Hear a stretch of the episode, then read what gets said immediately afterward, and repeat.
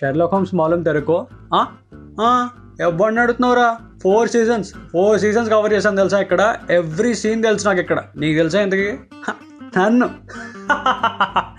అది ఎప్పుడో మా టెన్త్ క్లాస్లోనే చదివేశారు.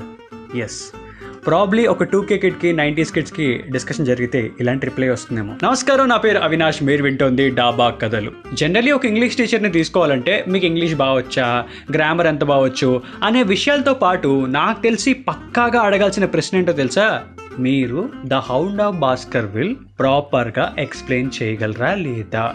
ఒక్కసారి ఒక క్లాస్లోకి పంపి ఒక్క లెసన్ చెప్పించి ఆయన కనుక అద్భుతంగా ఎక్స్ప్లెయిన్ చేస్తున్నారంటే ఇంక మీరేం ఆలోచించక్కర్లా డైరెక్ట్గా ఇంగ్లీష్ సార్ని తీసుకెళ్ళి జాయిన్ చేసుకోవడమే ఇప్పుడు కింద కొంతమంది గ్రామర్ నాజీలు అరుస్తూ ఉంటారు అది హౌండో భాస్కర్ విల్ కాదు భాస్కర్ విలే ఇట్లా అని. ఏదో ఒకట్లే అయ్యా ఎమోషన్ కోసం చెప్తున్నాను పక్కకి చెప్తా. సరే నాకు తెలిసి చాలామంది నైంటీస్ కిడ్స్ జీవితంలో చదివిన ఫస్ట్ నవల్ ఏదైనా ఉంది అంటే అది ఇదే అయి ఉంటుంది అది బలవంతంగా అయినా లేదా బద్ధకంగా అయినా ఏదో ఒకటి. సో అందరూ చదివే టైప్ అయితే నేను మాత్రం కొంచెం డిఫరెంట్ అనమాట ఓన్లీ వినే టైప్. అంటే చదివితే కిక్ రాకపోవచ్చు ఇంగ్లీష్ అర్థం కాకపోవచ్చు మళ్ళీ మీనింగ్స్ కోసం డిక్షనరీలు అవి ఇవి కింద మీద పడాల్సి రావచ్చు.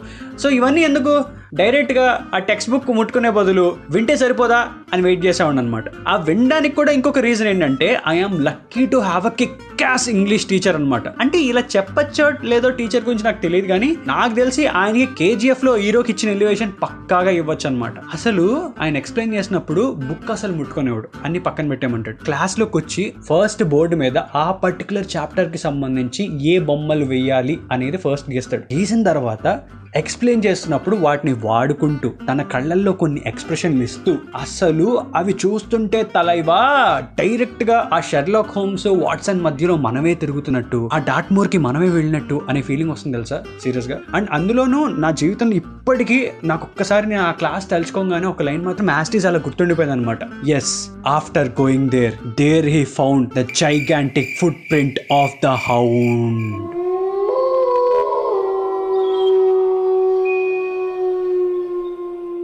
అలా ఒకటి ఇంటర్నేషన్లో ఆయన ఆపితే క్లాస్ క్లాస్ అంతా ఒక సైలెన్స్తో వింటుంది తెలుసా? నిజంగా నాకు తెలిసి టీచర్ అంటే ఉన్నదున్నట్టు చదవటం ఇవన్నీ కాదు. వాళ్ళని ఒక తెలియని ప్రపంచంలోకి తీసుకెళ్ళిపోవాలన్నమాట. మళ్ళీ అందులోనూ ఇంగ్లీష్ టీచర్స్కి వచ్చేసినప్పటికీ ఒక స్పెషల్ విషయం ఏంటో తెలుసా? అందరూ మెయిన్ టెక్స్ట్ బుక్ ఒకలా చెప్తారు నాన్ టైల్ ఒకలా చెప్తారు. మెయిన్ టెక్స్ట్ బుక్ నువ్వు ఎలా చెప్పినా ఓకే చల్తా హే కానీ నాన్ డీటెయిల్ మాత్రం పూర్తి ఇన్వాల్వ్మెంట్తో చెప్పకపోతే బే పసరాదు.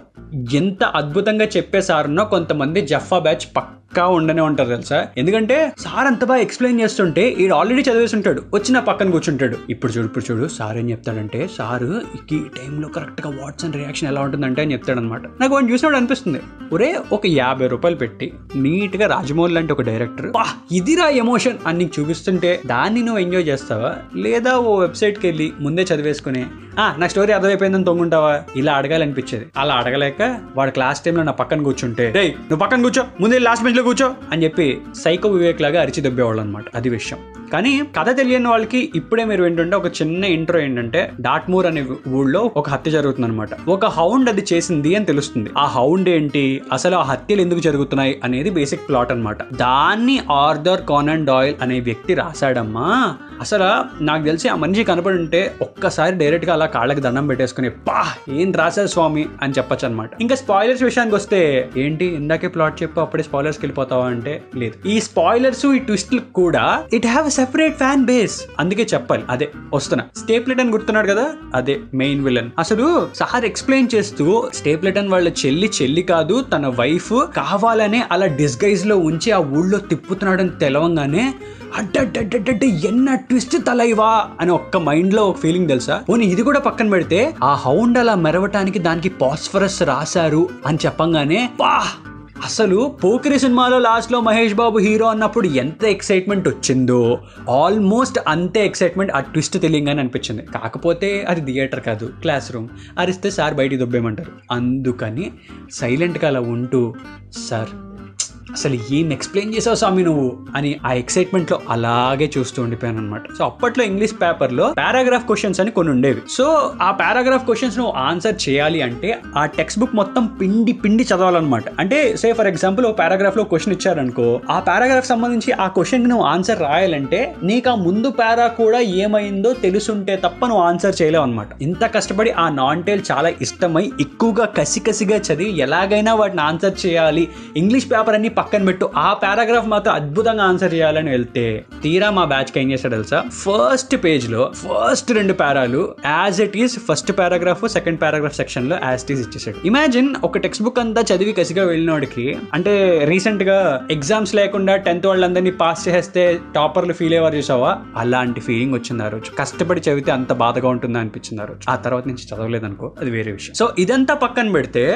నాకు తెలిసి ఆల్మోస్ట్ ఇది గనక మీ స్కూల్ లైఫ్లో జరిగి ఉంటే అది one of the highlight matter అయ్యి ఉంటుంది. పక్కాగా ఎవడు మర్చిపోయి ఉండడు. అదే హౌండ్ ఆఫ్ ద భాస్కర్ వెళ్ళే సినిమా వేయటం. మా సార్ అది ఇంకా బాగా అర్థం చేసుకోవాలి. మీరు బాగా రాయాలి ఎగ్జామ్ అని చెప్పి అందరు కూర్చోబెట్టి ఆ సినిమా వేశారనమాట మేము అందరం సినిమా చూస్తున్నాం. కరెక్ట్ ఒక సీన్లో కరెక్ట్గా ఒక లిప్ లాక్ సీన్ వచ్చింది. లాస్ట్ బెంచ్లో ఒకడు ఎయ్ ఎయ్ ఎయ్ అని చెప్పి అరిచాడనమాట. అది మా సార్ చూశాడు.